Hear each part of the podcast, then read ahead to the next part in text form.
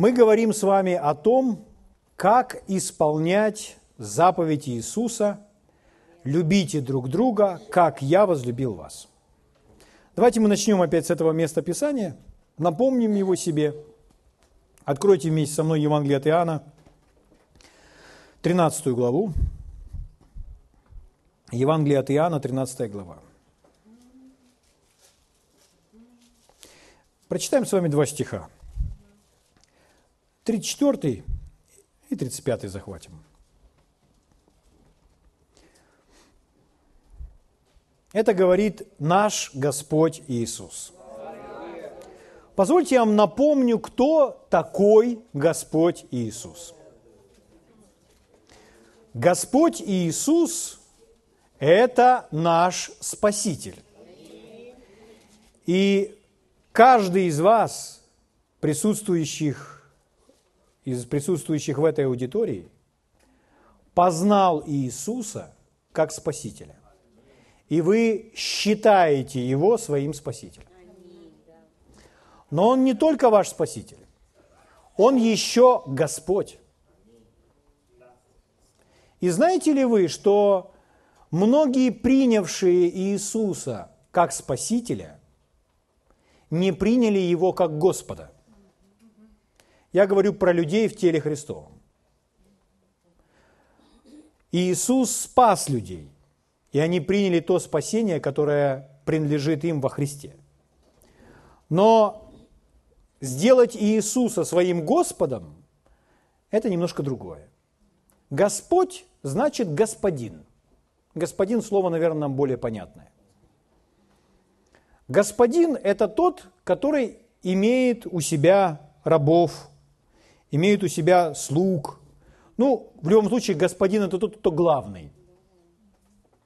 Господин – это тот, кто говорит нам, что делать, а мы выполняем его указания.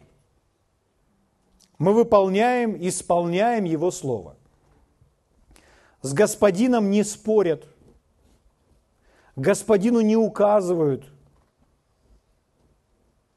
господину подчиняются, покоряются и исполняют то, что он говорит. И Иисус – это глава церкви, это наш господин. И каждый верующий, когда он растет в Боге, он принимает Иисуса как своего Господа признает его как своего Господа. Это значит, он уже не строит свою жизнь сам, а он подчиняется своему господину и исполняет все то, что господин ему говорит. Как господин говорит? Самый первый способ. Прежде всего, через Слово Божье. Через записанное Слово Божье. Можно взять все четыре Евангелия, Матфей, Марк, Лука и Иоанн, и найти все слова Иисуса. Если вы найдете слова Иисуса, вы увидите, сколько всего Он изложил, сколько Он изложил принципов жизни, правил жизни. И здесь Он говорит о заповеди. Здесь наш с вами Господин говорит нам, заповедь новую даю вам, да любите друг друга, как я возлюбил вас, так и вы, да любите друг друга. Слава Богу! 35 стих. «Потому узнают все, что вы мои ученики, если будете иметь любовь между собой». Здесь Иисус излагает ценность исполнения Его заповеди. Ценность исполнения заповеди Иисуса в том, что исполняя заповедь Иисуса, все вокруг узнают, что мы его ученики. Не по каким-то другим качествам, нет, а потому, что мы с вами любим друг друга. Не по чудесам, не по молитвам, даже не по нашему посвящению, а потому, что мы с вами любим друг друга. Что мы друг с другом не ссоримся, не скандалим, не ругаемся или не просто равнодушны друг к другу. Нет, а мы любим друг друга. так, как Иисус возлюбил нас. То есть, глядя на нас, можно увидеть, как любит Бог. Потому что Иисус любит так, как Отец возлюбил Его. Это божественная любовь, агапе. Поэтому, глядя на нас, можно увидеть, как Бог любит нас, как Бог любит других людей. А если в церкви этого увидеть невозможно, то скажите, как тогда Божья любовь вообще явится на эту землю? Как вообще увидеть ее? Поэтому, друзья мои, это наша ответственность. Это наша ответственность исполнять эту заповедь, практиковать в своей жизни то, что нам заповедал Иисус, чтобы эта любовь была видна всюду, чтобы она наполнила землю. Вы счастливы? Слава Богу.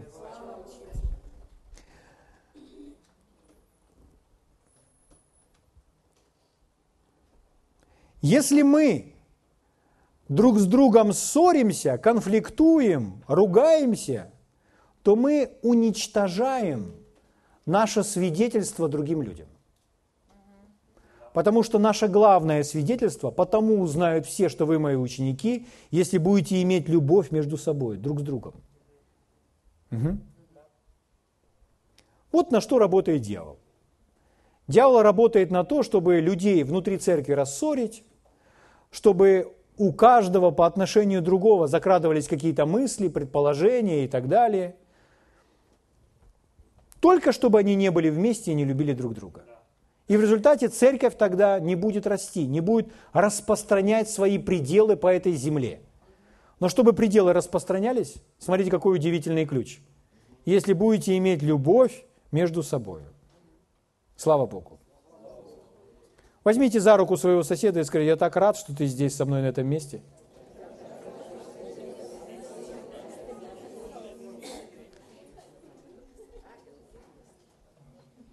Скажите другому я очень рад тебя видеть здесь.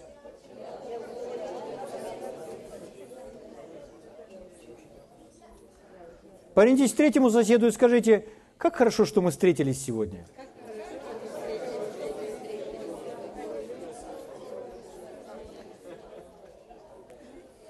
Господа, это внимание. Это уже проявление любви. Аминь. Слава Богу. Посмотрите на кого-то, кто ближе к вам, ближе всех, и просто посмотрите и улыбнитесь. Когда вы дарите улыбку, человеку становится хорошо. Аминь. Слава Богу. Может, вам покажется, что это очень примитивные способы выражения любви. Мы поговорим и о, и о более глубоких, но такие тоже должны присутствовать в нашей жизни. Это все внимание, это все внимание. Слава Богу. Если вы побуждаемы дать кому-то деньги, дайте их. Это не должна быть большая сумма.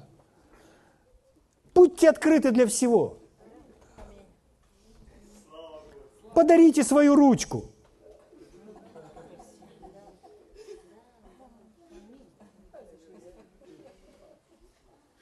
Отдайте свою дамскую сумочку.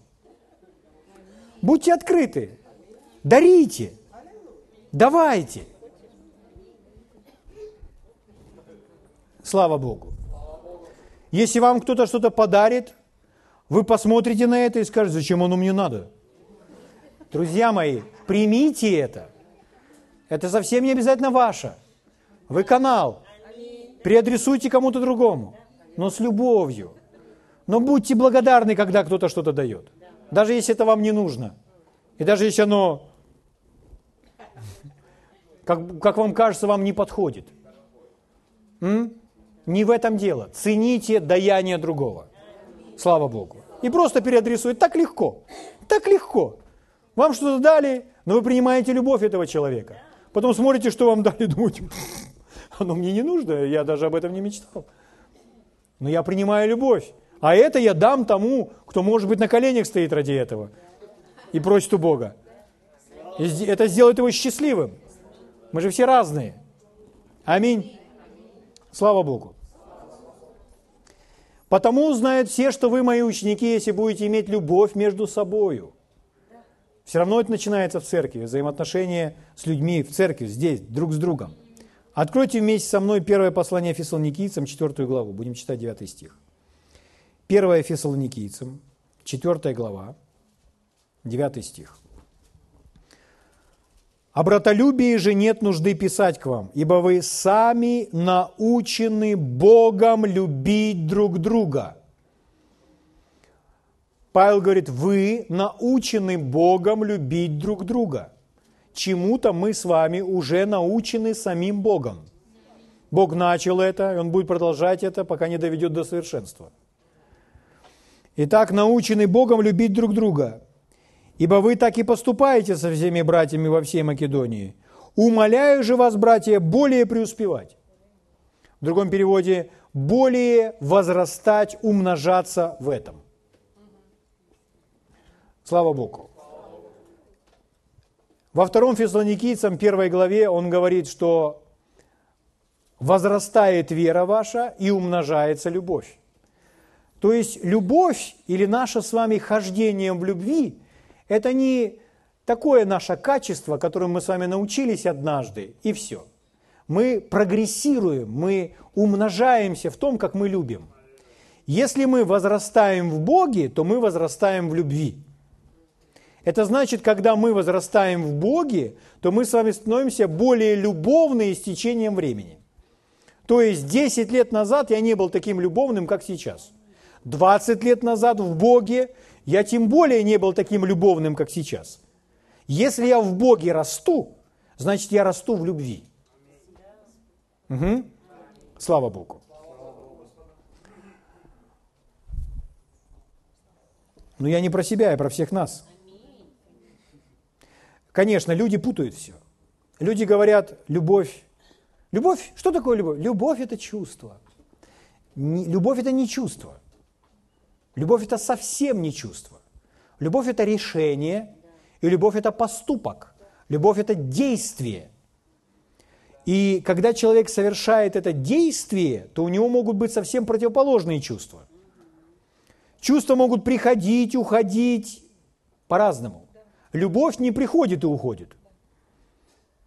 Библия говорит, что любовь, она всегда пребывает. Слава Богу. Я не могу любить, я не могу его любить, у меня нет к нему чувств. Это заблуждение.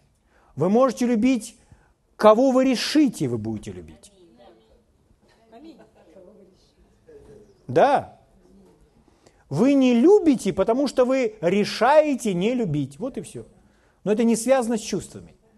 Наоборот, когда чувства противоположные, когда вы видите кого-то, а вас аж трясет. А тут вам говорят, его любить надо. Ага. Но это чувство. Так вот, любовь, когда мы с вами поступаем правильно, а в этот момент чувства нам говорят что-то обратное. Вот в этом и есть самая сильная любовь, проявление любви. Иисус – самый яркий пример. Когда он висел на том кресте, а они ему кричали разные слова, унижая его, говоря, сойди с креста, исцелял других, теперь исцели себя самого, себе помоги. Но он не думает о себе, он думает о других. В этом есть любовь. И что он делает в этот момент? Он не допускает никакого чувства горечи в своем сердце. Он говорит, «Отче, прости им, ибо не ведают, что творят».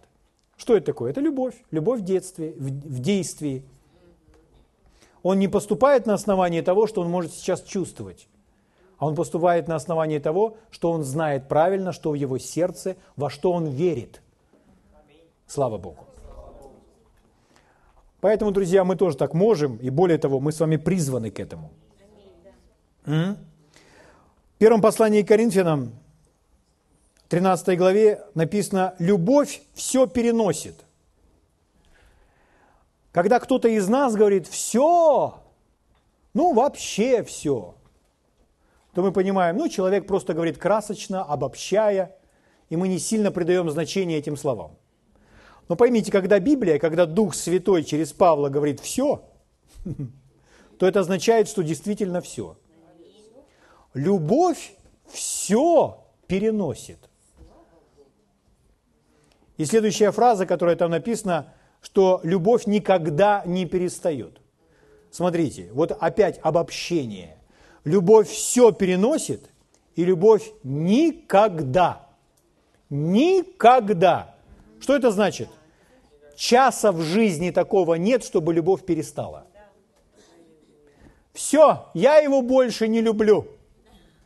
Друзья мои, любовь не перестает. Я его больше не люблю, потому что вы лю- решили его не любить больше. Потому что вы не хотите его любить. Но любовь не перестает. Замените слово «любовь» словом «Бог». Бог никогда не перестает, не прекращает свое существование. Поэтому любовь, она не прекращается. Любовь – это наши решения. Любовь – это наш выбор. Любовь – это правильные действия с нашей стороны. Принеслю, принесут ли эти действия вслед за этим приятные ощущения? Принесут. Но ощущения потом последуют. Аминь. Слава Богу. Когда Библия говорит, любовь все переносит, и любовь никогда не, не перестает или не прекращается, то понимаете ли вы, что дьявол, у него нет никакого оружия против любви. Нет никаких снарядов. Дьявол не может победить любовь. Любовь все переносит. Любовь все преодолеет. У дьявола нет средств против любви. Поэтому знаете, что он делает? Он понимает, любви быть не должно. Если появится любовь, я погиб. Поэтому надо их ссорить, надо закрыть для них всякое понимание божественной любви, чтобы они больше варились в чувствах, чтобы они про это ничего не знали. Потому что если начнут любить, это мой конец потому что я не могу этому противостоять. У меня нет никаких аргументов, никакого оружия, никакого противоядия на Божью любовь. Мы с вами сказали уже следующие три пункта, как действует любовь. Первое, мы с вами прочитали, что любовь предпочитает другого выше себя. Это первое. Слово «предпочитает» очень хорошо и наглядно может продемонстрировать нам то, как ведет себя любовь, такой, такой пример. Мы говорим, что вы предпочитаете, чай или кофе? Или там макароны или, там, вы, или плов вы будете. И человек выбирает, вы будете чай или кофе? Вы предпочитаете чай или кофе? Я предпочитаю чай. Тогда что с кофе? А кофе уже больше никто не думает. Кофе уходит на задний план. Перед нами чай, мы ожидаем чай мы сфокусированы на чай, потому что чай предпочитаем. То же самое, вы кого предпочитаете? Себя или кого-то другого? Если предпочитаете себя, тогда кто-то другой с глаз долой. Если предпочитаете кого-то, то ваше внимание будет сфокусировано на нем, вы будете чем-то поможете этому человеку, э, ваше отношение к нему будет уважительным и так далее. Мы с вами читали филиппийцам что мы должны почитать или считать один другого выше себя. Это не значит, что тот, кого мы считаем выше себя, он выше нас по положению в обществе и так далее. Нет. Речь идет о том, что мы считаем или относимся к нему как к человеку, который достоин уважения. То есть относимся к дворнику как к президенту. Здравствуйте, Петр Алексеевич. Здравствуйте, Марья Ивановна. Аминь. Выше себя. Это уважительное отношение. Так поступает любовь. Любовь не унижает, наоборот. Она предпочитает другого выше себя. Угу. Ее взгляд на другом, чтобы помочь другому. Иисус самый яркий пример. Иисус стал на колени, припоясался полотенцем – и начал выполнять работу самого низкого раба, омывая ноги ученикам. Скажите, у Иисуса положение в церкви ниже, чем у учеников? Нет. Он знает, что он глава церкви, но он их считает преимущественно. Поэтому он встал на колени и ведет себя как раб, служа им. Если бы все так себя вели, мы бы имели рай на земле. Если бы один другого пропускал вперед, если бы стоя в очереди, хочешь, я заплачу за твой кофе? Предпочитая один другого. Представляете, как бы это как бы здесь жилось? Слава Богу. На небе такая атмосфера. Тот человек, который побывал на небесах, и он шел, и он увидел, что цветы стоят и своими головками поворачиваются на него. Он проходит, а они свои головки поворачивают к нему. То есть они не поворачиваются к нему спиной. Что это такое? Ему потом объяснили, что здесь все уважает тебя. Слава Богу. Второе, мы с вами говорили, любовь не делает зла или не причиняет вреда своему ближнему. Вы не можете, любя кого-то, причинить зло кому-то. Вы не будете, вы не будете у него красть, вы не будете его обманывать. Угу. Когда вы читаете, то написано, там написано, что из-за любви человек не будет прелюбодействовать, блудить. Прелюбодействовать в данном случае. Изменять своему супругу или супруге. Почему? Потому что он любит. Подумайте о том, что, э, ну, может, у вас, у кого-то из вас был такой опыт, может быть, вы просто знаете из чьей-то жизни. Подумайте, как неприятно, когда вас обманывают, или если э, супруг изменил. Что переживает тот человек, которому, которому изменили? Он переживает травму, ему очень больно. Или это женщина, или это мужчина. Если мы с вами любим, мы никогда не сделаем этого. Мы никогда, мы никогда не, не предадим свою жену или своего мужа. Поэтому прелюбодеяние – это нарушение вот этой заповеди. Это не есть хождение в любви.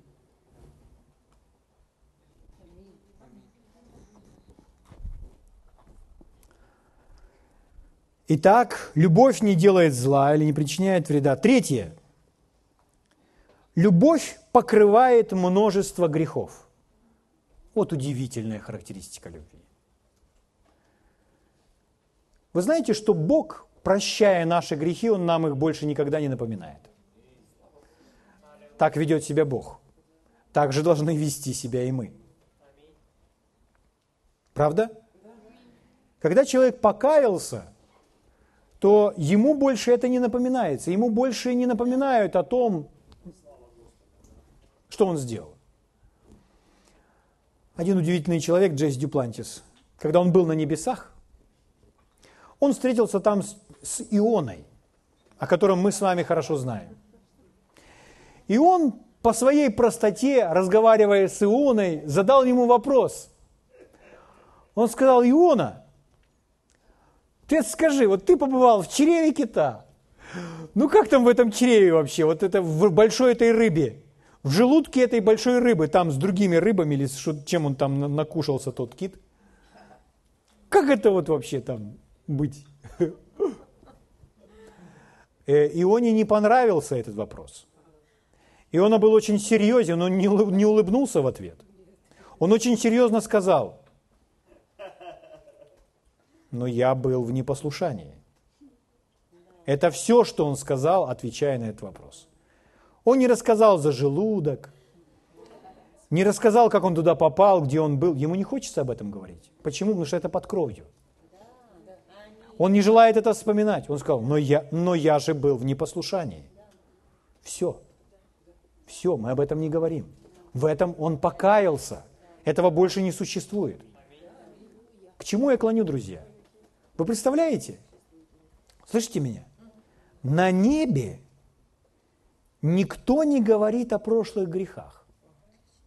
На небе о прошлом вашем, которое под кровью, никто не говорит. Это там забыто, на это наложено табу. Это забыто. Хотите небо на земле? Не говорите о том, что людям прощено. Не напоминайте ни себе, ни другому. Любовь покрывает множество грехов. Покрывает. Слава Богу. Мы смотрели с вами примеры на этот счет.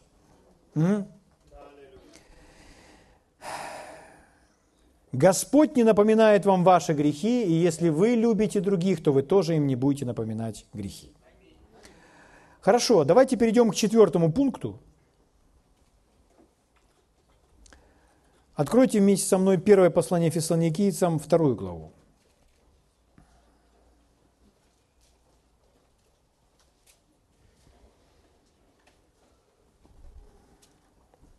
И посмотрим, как поступает любовь, как нужно поступать нам, и в то же самое время мы увидим образ нашего Бога.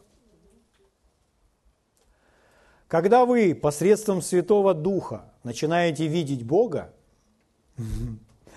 ну, не, не природные его там, ну, в смысле, не физические там очертания его лица, какой, какой у него там нос – а вы начинаете видеть Бога, Его природу, Его характер, какой Он.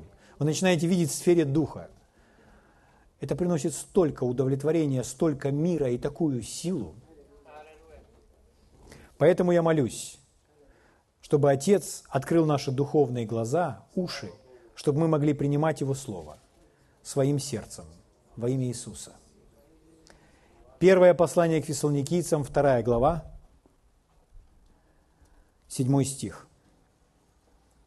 Павел говорит так. Мы могли явиться с важностью, как апостолы Христовы. Мы могли, могли, да, мы могли. Могли. Мы могли явиться с важностью, как апостолы Христовы, но мы не сделали этого. Почему? Из-за любви. Смотрите, что дальше. Но были тихи среди вас, подобно как кормилица нежно обходится с детьми своими. Мы могли прийти с важностью, как апостолы, мы же апостолы, апостолы, позиция дана Господом, Господом, могли прийти с важностью, как апостолы – но мы пришли, были тихими, как кормилица, в другом переводе, как мама. Мама, кормящая грудью. Как мама нежно обходится с детьми своими. А про каких детей идет речь? Не сорокалетних, нет. Здесь же кормилица. То есть речь идет о грудных детях. И как мама обходится с таким ребенком. Видели когда-нибудь маму?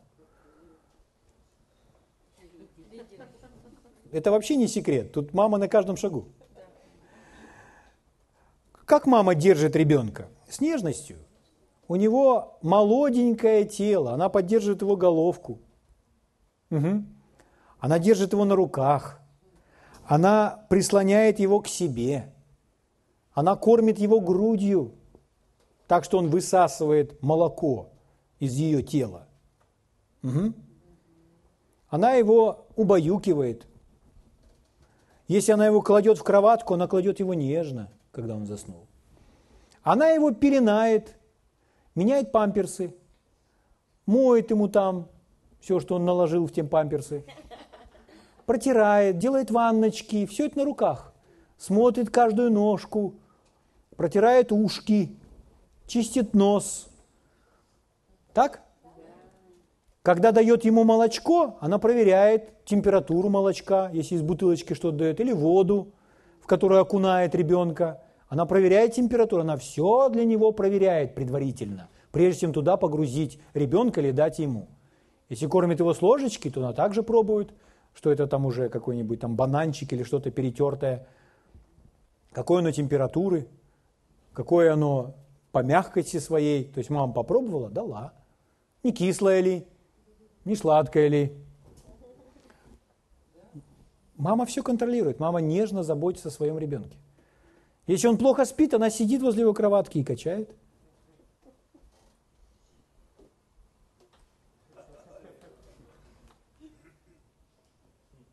Вот так они пришли к фессалоникийцам. Понимаете? Что это? Вот такой образ рисует нам Слово Божье, о нашем Боге, о Его любви и о том, как мы с вами должны вести себя по отношению друг к другу. То есть неважными быть, То есть не заходим, ребенок в кроватке там лежит, мама не заходит, говорит, что не спишь? Спи давай! Эй! И пошла. Фрекенбок. Нет. По-другому мама себя ведет. Аминь. Слава Богу. Слава, вам это нравится. Вы сейчас себя в качестве кого видите? Того маленького ребенка, которого нужно любить? Или в качестве мамы, которая должна любить? Эй! Да, мы же все маме подражаем, а не ребенку. Баюкайте меня. Аминь. Слава Богу. Хорошо, друзья мои. Итак, Иисус поступил точно так же. Иисус отдал себя, правда? Потому что любит нас. Бог вообще, Он величайший даятель. В Евангелии от Иоанна, 3 глава, 16 стихе написано, что Бог так возлюбил этот мир, что отдал что? Самое драгоценное, Сына Своего, за всех нас. Слава Богу. Значит, и мы должны поступать так же. Мы должны давать.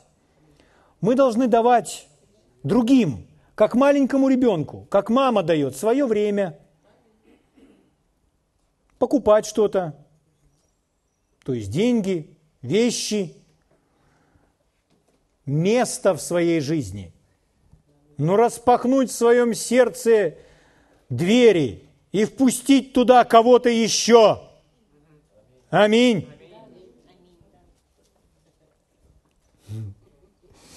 Слава Богу. Да. Почему они не пришли так, как апостолы в данном случае? Потому что они понимали, что церковь находится в таком состоянии, что они просто не примут. И нужно быть с ними очень обходительными, потому что они младенцы. Потому что э, нужно быть мудрым, чтобы преподать им эту истину. И ради истины они были как мамы, как кормилица. В книге притчи написано «сладкая речь прибавит к учению». Угу. Видели когда-нибудь, как ну, я думаю, видели, может быть, сами были в, таком, в такой э, э, неприятной э, ситуации или роли. Когда мама, раздражаясь на ребенка, маленького ребенка, говорит, ты чё? Пошли, сказала. Ты будешь слушаться, бах, бах, его по попе совсем. Иди, то есть мама в пол, а он «Э, кричит, видели когда-нибудь? А мама там всю свою эту выгоняет на него. Скажите, это ему поможет? Конечно, это ему, он, он слов не слышит. Он не понимает, он еще маленький. Угу. С ним вообще можно не разговаривать на эту тему. Он маленький. Поэтому точно так же они понимают, что мы пришли в церковь, и мы, сладкая речь, прибавит к учению. Ради истины они стали кормилицей. Угу. Так вы пришли к кому-то там, допустим, к этим фессалоникийцам, а они вам показывают альбом с фотографиями показывают альбом фотографий, где они были, там, с кем фотографировались. И, и вы смотрите там на какие-то вещи, и, то есть вам аж не по себе. То есть от того, где они были, с кем фотографировались и вообще, что они там делали. И вы смотрите, и ты, ты, ты, ты что, ты где был? Что, вообще что ли? Нет, нет. А они не понимают этого они не сведущие. Поэтому вы смотрите, ой, как удивительно. И вы в этих фотографиях находите что-то положительное. А у тебя здесь красивая улыбка. Ну, к примеру. То есть вы опускаетесь на их уровень. Вы им не твердите сейчас сразу обо всех их ошибках. Почему? Они не примут этого. Служение любви основывается не на том, что неправильно, а служение любви основывается на том, что способен принять что может принять. Понимаете? Это не значит, что любовь всегда говорит сладкие слова. Нет. Но просто то, что может принять тот другой, вот на чем основывается любовь. Если он может принять, значит мы даем. А если не может принять, зачем давать? Это ж понятно. Поэтому они пришли, они были настолько обходительны, настолько нежны с ними. Эй, фессалоникийцы, Тихие такие мы с вами. Ой, слава Богу. Ради чего? Ради истины. И шаг за шагом им истину, истину, истину. Слава Богу. Сладкая речь прибавит к учению. Угу. Почему так нужно себя вести? Почему нужно быть снисходительным? Из-за невежества тех других. Иначе обозлятся. Слава Богу.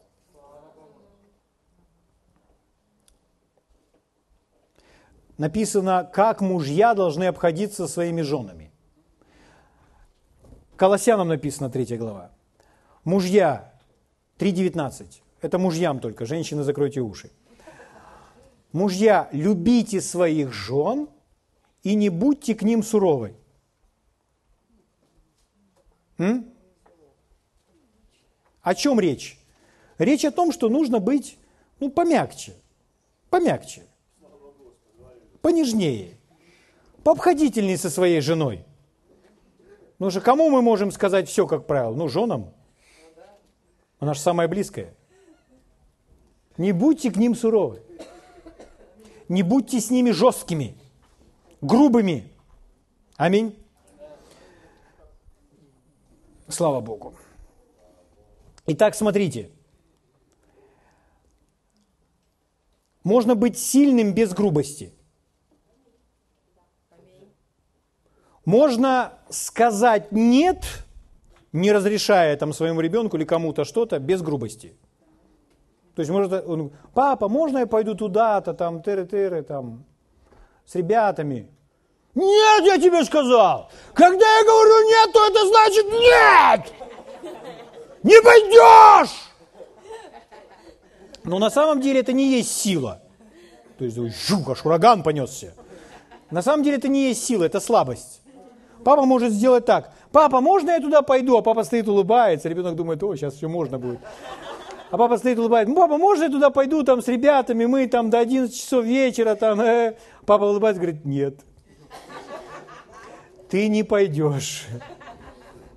Ну, папа, нет. В этом сила. Аминь. Слава Богу. То есть с нежностью. Как мама с нежностью кормит, заботится о своих детях. Слава Богу. Угу. Еще раз вам скажу, любовь служит, основываясь не о том, что кому-то нужно, а любовь служит, основываясь на том, что тот может принять. Если тот не может принять, нет никакого смысла передавать. Напрасная трата энергии и сил. Угу. Итак, для нас с вами нарисовался образ мамы-кормилицы, которая заботится о своем ребенке. И точно так же мы должны поступать с другими людьми. В данном случае божественная любовь или Бог проявился как мама в этой ситуации по отношению к фессалоникийцам, через апостолов. Бог проявился через апостолов как мама к своим детям в Фессалоникийской церкви. Вот такой Бог. Угу. Слава Богу.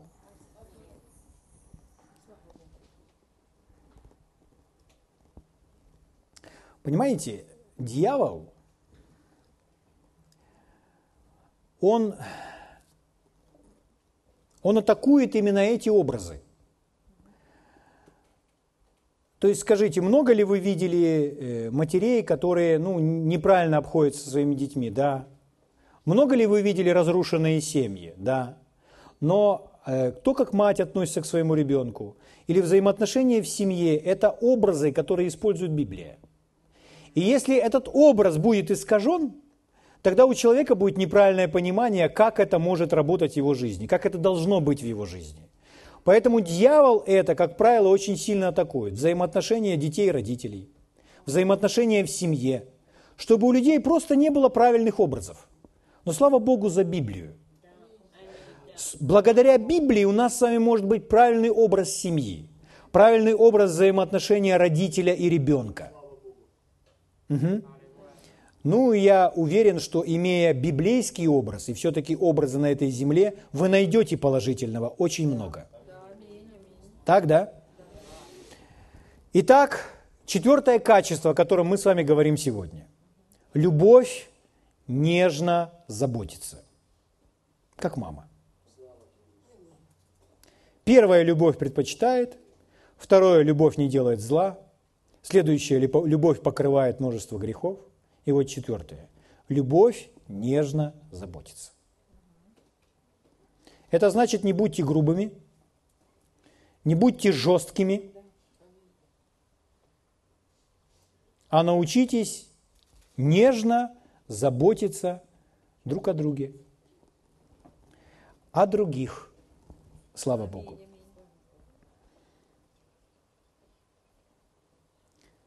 Иисус – это пример.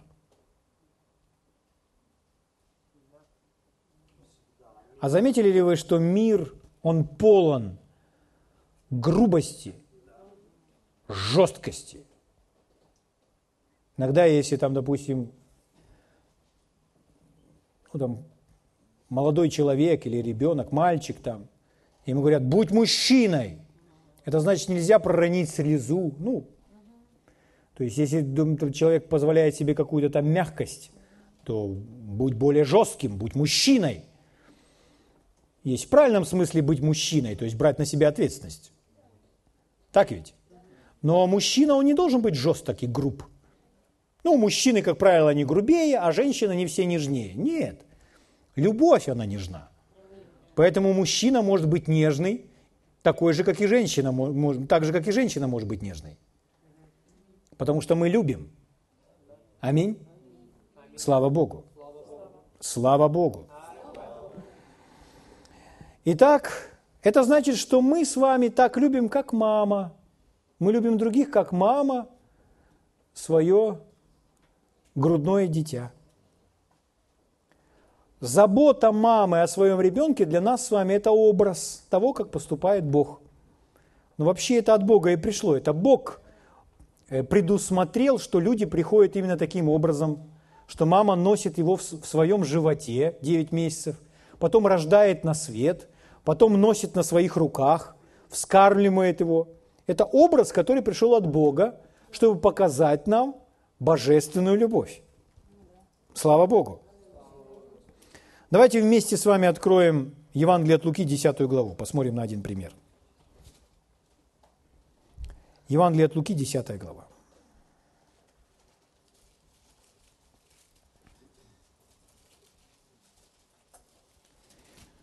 Я буду вам читать с 25 стиха. здесь диалог с Иисусом, а диалог с Иисусом – это всегда особо живо –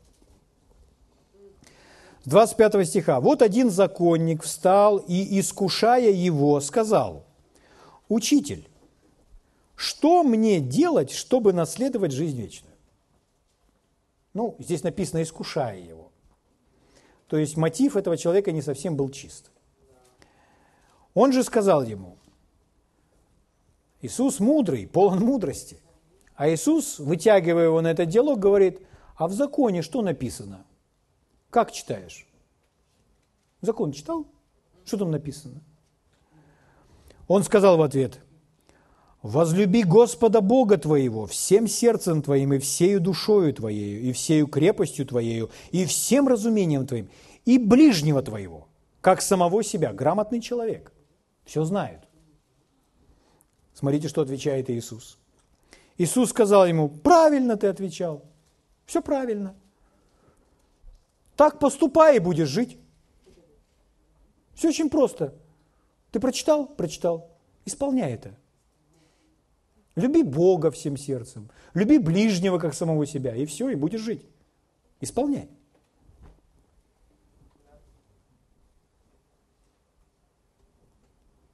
Наверное, человек не удовлетворен такими краткими ответами Иисуса. Ему хотелось какой-то дискуссии. Смотрите, что написано дальше, очень внимательно но он, желая оправдать себя. Что значит оправдать себя? Оправдать себя в чем?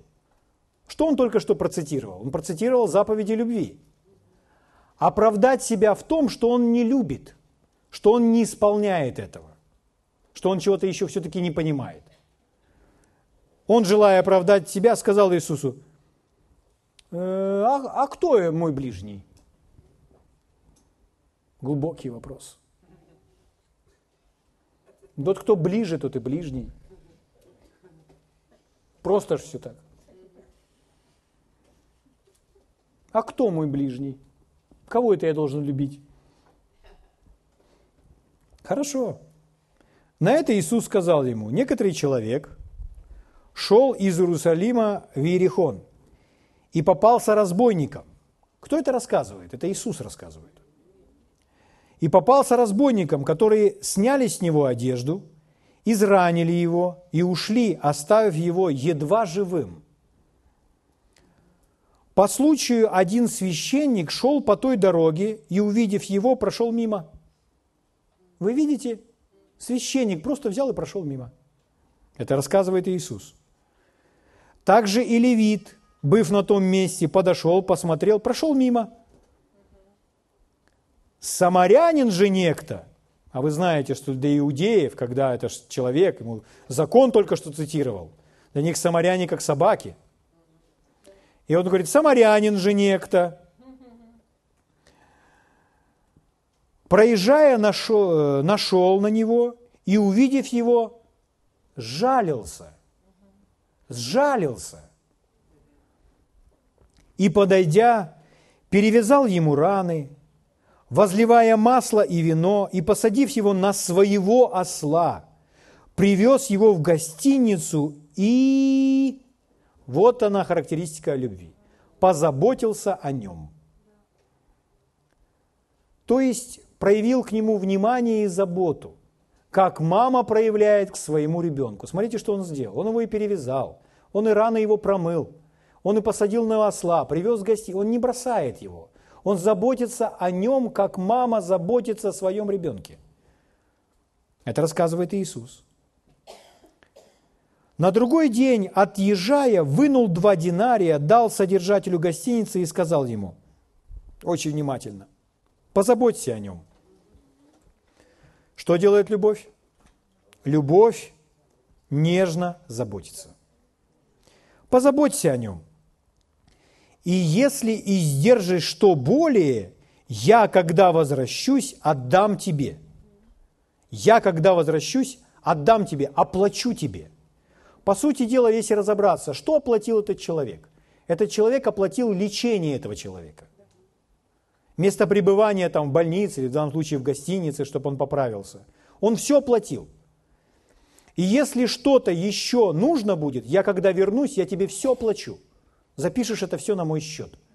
Поймите, это он не, не, не, э, не, с, не за себя оплачивает. Он не оплачивает за какого-то знакомого или за своего родственника.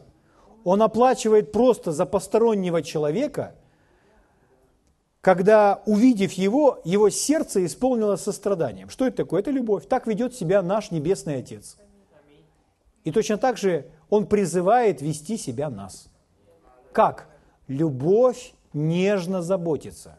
Наш образ – это мама-кормилица, заботящаяся о своем грудном ребенке. Вот такая любовь.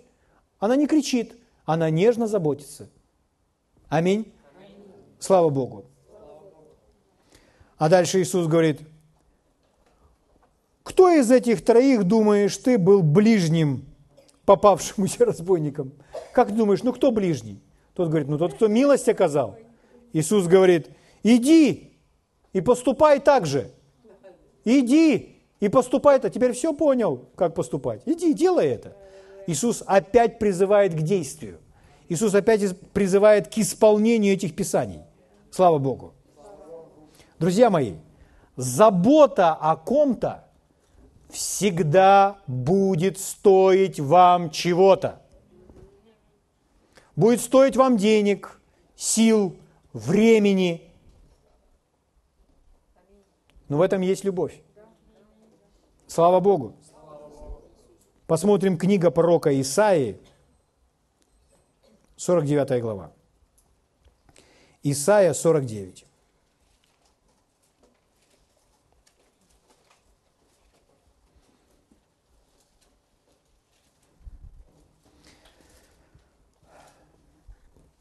Если вы посмотрите на нормальную маму, нормальную маму, больше все-таки нормальных мам, которая, ну, стала беременной, потом вызвали скорую, ее привезли в родильный дом, она в родильном доме родила ребенка.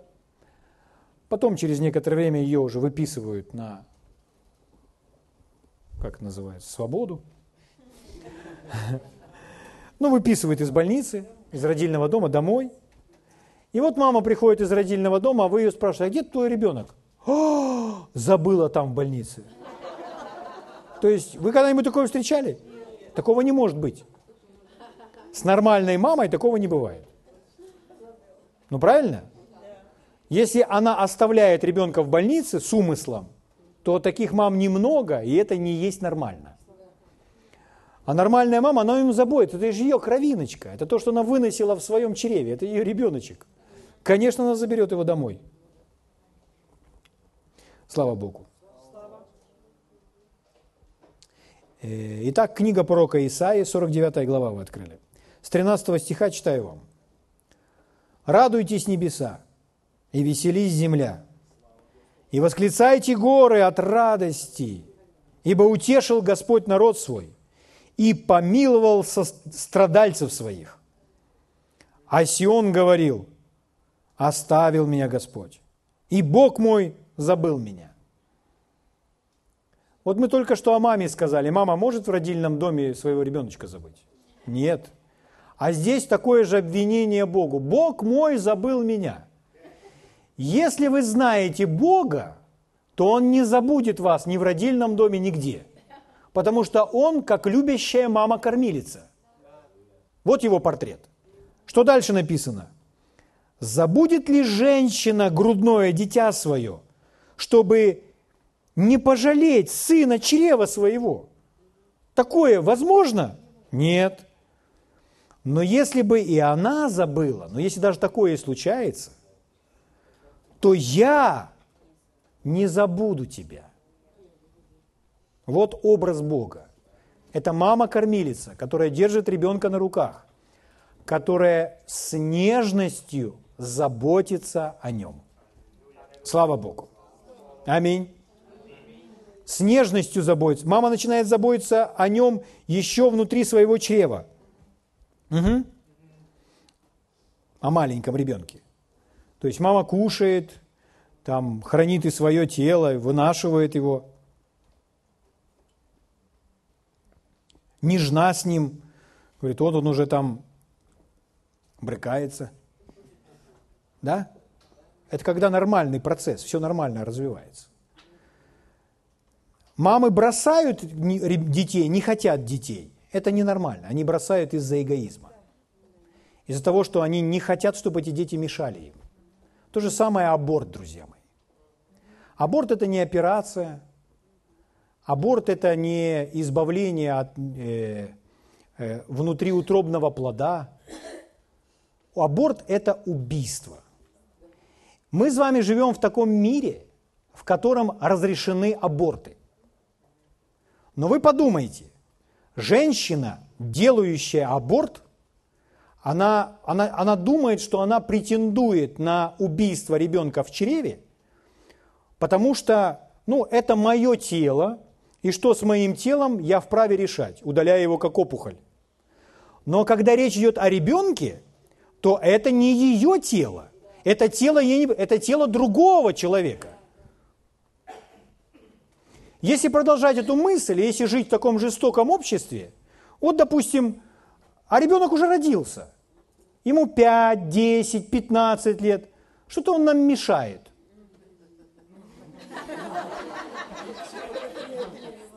Это не смешно, друзья мои. Это он нам мешает. Давайте мы лишим его жизни. Мы сделаем ему укольчик чтобы его не существовало. Это я не про тебя, сынок. Но когда этот ребенок, он не так выглядит, он маленький там.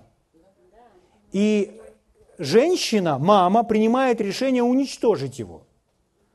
Друзья мои, это убийство. Те из вас, кто делали аборты, я уверен, что вы в этом покаялись. Но сегодня это нужно рассматривать как убийство – аборты недопустимы. Ни в каком случае. Но он же бросил меня, и я останусь одна с этим. Это вы думаете себе, это эгоизм. Он, этот ребенок помешает моей карьере. Ну, это не совсем по-украински звучит, ну, хотя сейчас уже присутствует. Вы думаете о себе. Кому я буду нужна потом с этим ребенком? Вы опять думаете о себе. Это убийство. Это другое тело в чреве женщины. И чего бы вам этого не стоило, сколько бы вам ни пришлось платить, вы не имеете права его убивать. Любовь так никогда не поступит. Аминь. Слава Богу. Если вы не относились так к аборту, и до этого момента вы относились к этому спокойно, как будто опухоль удалили, знаете, друзья мои, вам в этом нужно покаяться и попросить у Бога прощения. Если это было до вашего рождения свыше, то вы прощены. Но если это было во Христе, и вы не осознавали, какое это преступление, сейчас вы осознали, то просто предстаньте пред Богом и скажите, что вы разворачиваетесь за 180 градусов. Вы больше так на это смотреть не будете. Одна удивительная женщина, это жена Кейтамура, Филис. Совсем недавно, несколько лет назад, ей позвонила женщина по телефону. И она благодарила ее. Она благодарила ее, что та разговаривала с ней ровно 20 лет назад. 20 лет назад она разговаривала с ней и переубедила эту женщину делать аборт. И она отказалась от аборта и родила ребенка. И через 20 лет она позвонила Филис и сказала, я вам так благодарна, что тогда вы остановили меня, и я не сделала аборт. Сейчас прошло 20 лет. У меня 20-летний сын, который моя радость, который мне принес столько радости в жизни, которым я восхищаюсь. И все это было благодаря тому решению, которое я приняла из-за, после разговора с вами. Вы слышите? Слава Богу! Друзья мои, любовь, как нежная мама, заботится о своем грудном ребенке. Точно так же мы с вами должны заботиться не просто о маленьких детях, а друг о друге, о своих женах и мужьях, о своих детях, о братьях и сестрах, быть нежнее и заботиться. А забота о ком-то нам всегда будет чего-то стоить. Вашего времени, ваших денег. Вам придется выйти из зоны комфорта, отказаться от своих планов. Но если вы любите, вы будете делать это. Аминь. Слава Богу. Давайте встанем на наши ноги и поблагодарим Господа.